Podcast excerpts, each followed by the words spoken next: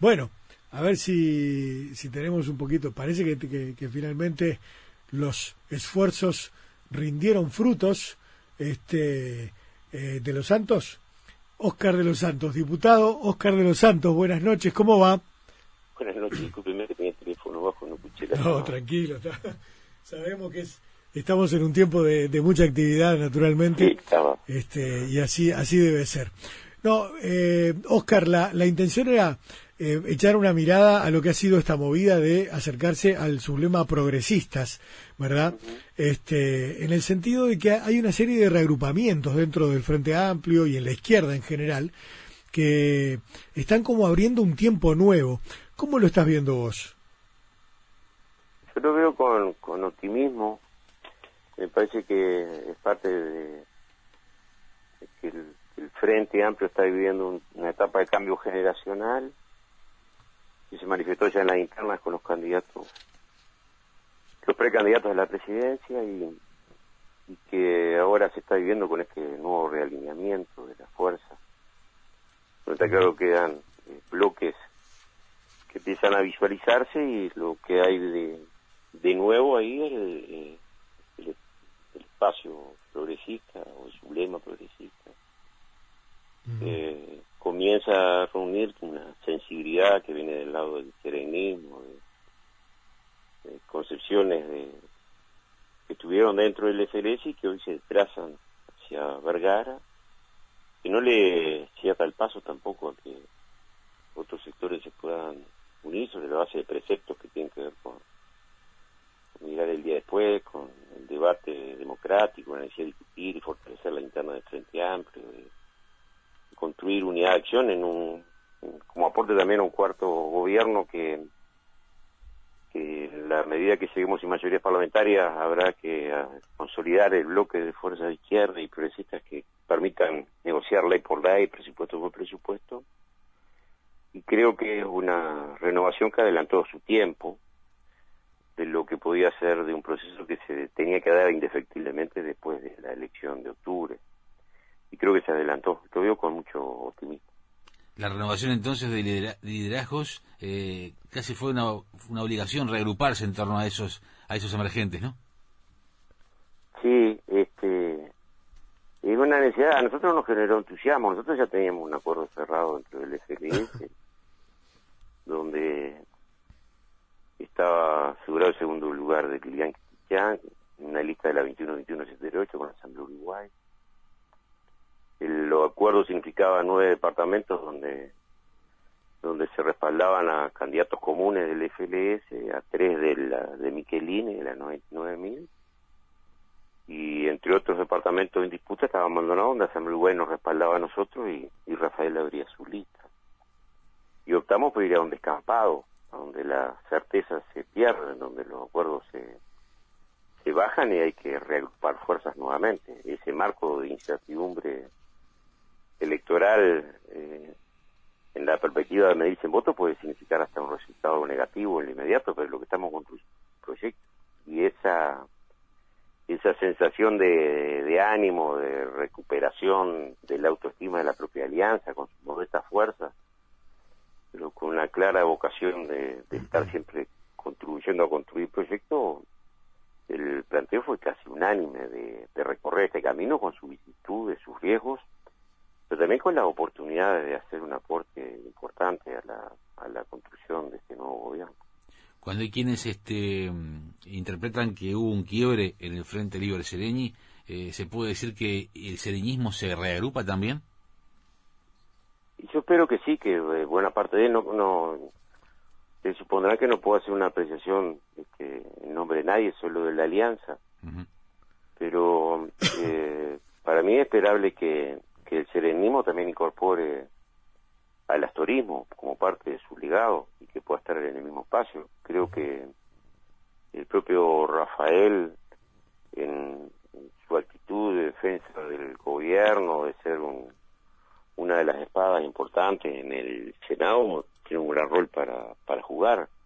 A veces el problema es que la, la práctica política, la visión de más largo aliento, la, la necesidad de resolver en el marco de la inmediatez y de las coyunturas electorales, eh, puede ser que se pierda la perspectiva. Este, yo espero que no se pierda y que en definitiva estas fuerzas terminen alineándose como un equilibrio necesario en el Frente Amplio, como la consecuencia de lo que ha sido una actitud permanente en defensa de los, de los tres gobiernos del Frente Amplio y de las premisas que significan estas que mencionaba antes anteriormente, que tienen que ver con la construcción de del Frente Amplio del futuro, que es que somos una coalición con diversidad ideológica y política, que esa diversidad tiene visiones distintas cuando hay que aplicar el programa, que cada uno de nosotros, y particularmente los diputados del interior, cuando llegamos, llegamos con los votos del Frente Amplio, no solo los nuestros, y que tenemos que representar el conjunto del Frente Amplio, aunque mi visión esté distante de otros sectores, si los otros sectores de mayoría nos dicen hay que andar por este camino, en Maldonado, para tomar un ejemplo gráfico, yo, eh, un diputado cuesta 20, 20 y pico mil votos, nosotros tenemos 9 mil, represento menos de la mitad de un diputado, entonces mi, mi voluntad es muy importante, mi opinión es muy importante, pero en el marco de un contexto de discusión democrática tengo que comprender lo que realmente represento, y esa opinión la debo manifestar adentro de la orgánica, discutirla, y si quedo en minoría tengo que, comprender que la mayoría tiene el derecho hacer una experiencia y yo tengo que reivindicar y defender esa posición con mi con mis propias contradicciones o con las opiniones diversas que las tengo que hacer públicas, pero soy diputado del Frente Amplio. Esas premisas son fundamentales para la construcción de un proyecto. Y creo que esto no, no, no es más que nadie del Frente Amplio, ¿no? Porque el conjunto de los sectores, Frente Amplio en estos 15 años de gobierno, han, hemos cedido, han cedido, han buscado acordar y, la, y hemos construido unidad de acción a partir de que en la inmensa mayoría de los casos el Frente Amplio ha dado certeza de gobernabilidad y poder llevar un programa adelante. Si no hubiese sido sin esas mayorías parlamentarias y la unidad de acción, no hubiésemos hecho las transformaciones estructurales que hemos hecho. Y creo que esa es una premisa fundamental cuando pensamos alinear a las fuerzas serenistas. Oscar, em, eh, el Frente está ante la elección más difícil de, de su historia contemporánea, sin lugar a dudas, en este momento y da la impresión que hay, hay un electorado que está... No, ya no, no quiero caer en el lugar común de los enojados y los indignados y demás, sino hay una demanda por eh, horizontes de futuro. ¿Qué, ¿Qué vamos a hacer? Pero nadie habla de lo que vamos a hacer. Daniel Martínez ha intentado eh, plantear algunas cosas, este, pero algunas cosas del lado de la oposición, más, más que críticas, no, no, no, no ha habido, o sea, proyectos, propuestas de futuro. ¿Cuál te parece que tienen que ser los énfasis de acá en adelante? Porque hay que conquistar votos, naturalmente, ¿no? Sí, está claro. Y también en el marco de conquistar votos hay que generar cuál va a ser la base social que tendrá el próximo gobierno, si es el Frente Amplio o si es, si es la derecha. Y ahí esos dos proyectos son contradictorios. Tienen contradicciones antagónicas y, y, lo que, como bien lee usted, bien lee desde el punto de vista político, lo que hay una posición que lo único que los une es desplazarnos del gobierno. A la alternativa de la, del proyecto de Frente Amplio no hay ninguna alternativa al frente que la pueda superar, que pueda fundamentar que el Uruguay en estos 15 años, cuando ellos quieren demostrar la derecha, el abanico opositor, aunque no sea todo de derecha, el abanico opositor, de que está todo mal, es que no es cierto. El Uruguay hoy, en esta coyuntura de la región, se logró desacoplar de la Argentina, de Brasil. Eh, el modelo que era Argentina para la derecha y que todos aplaudían se está cayendo a pedazos. Está claro que si el crecimiento no tiene redistribución del ingreso, no hay forma de sostener el proyecto de desarrollo eh, de forma consolidada, es decir, no, no, no sería sustentabilidad. Mm. Y aquellos que quisieron explorar otras formas como Macri o los ejemplos que miraban en Paraguay, que está a punto de entrar en recesión, es porque hay un grupo de personas muy poderosas que acumularon mucho capital. Pero si no hay distribución, hay quien consuma ese mercado. Y en paralelo nos dicen que estamos cerrados al mundo, que somos unos sectarios y que hacemos acuerdos comerciales desde el punto de vista ideológico. Pero el acuerdo con la Unión Europea se firmó hace dos meses con el gobierno del Frente Amplio, que haya habido este, 15 años, de 30 años de, discusión, y avanzamos con un Mercosur que tenía la derecha, en el, era en mayoría, y logramos despejar dudas en la integración, logramos mantener principios políticos desde el punto de vista de la integración regional, la inserción internacional y la autonomía de los pueblos, tan caros para nuestra nación, nuestra identidad.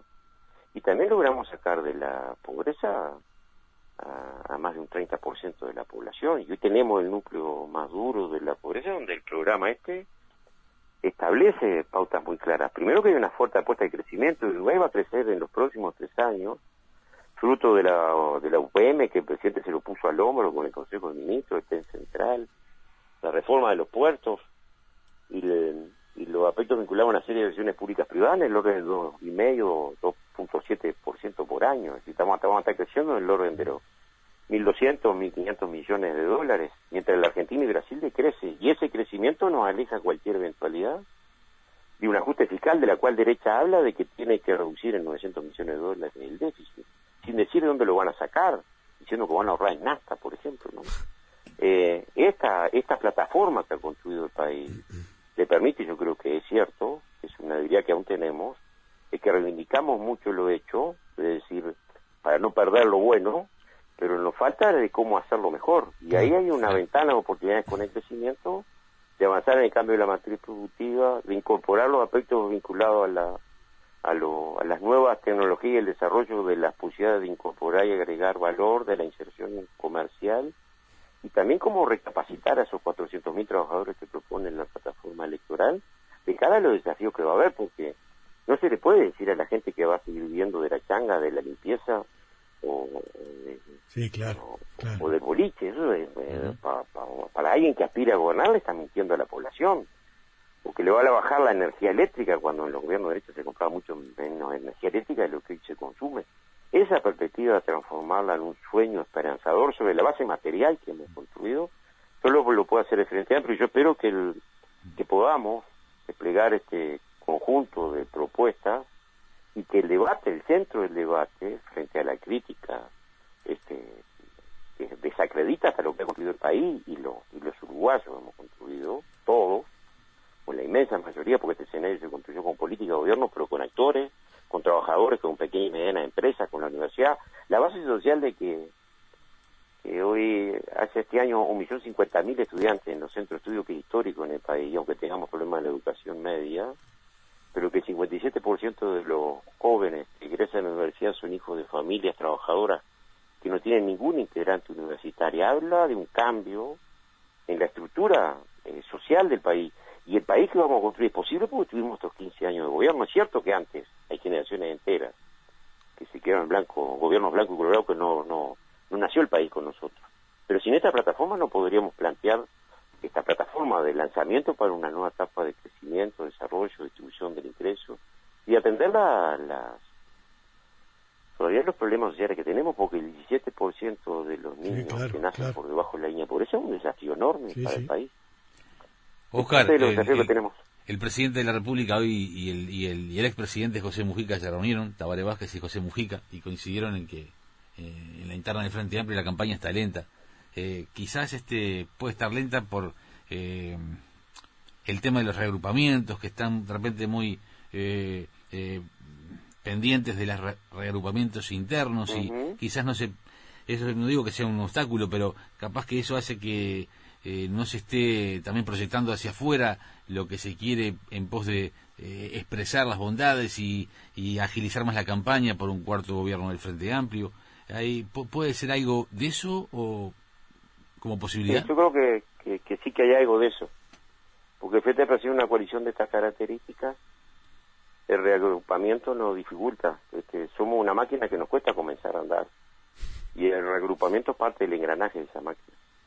El fin de semana, el sábado, estuvo en Piriápolis, Pan de Azúcar, eh, San Carlos y en Aiguá, y estuvimos acompañando a la vicepresidenta, Graciela Villar.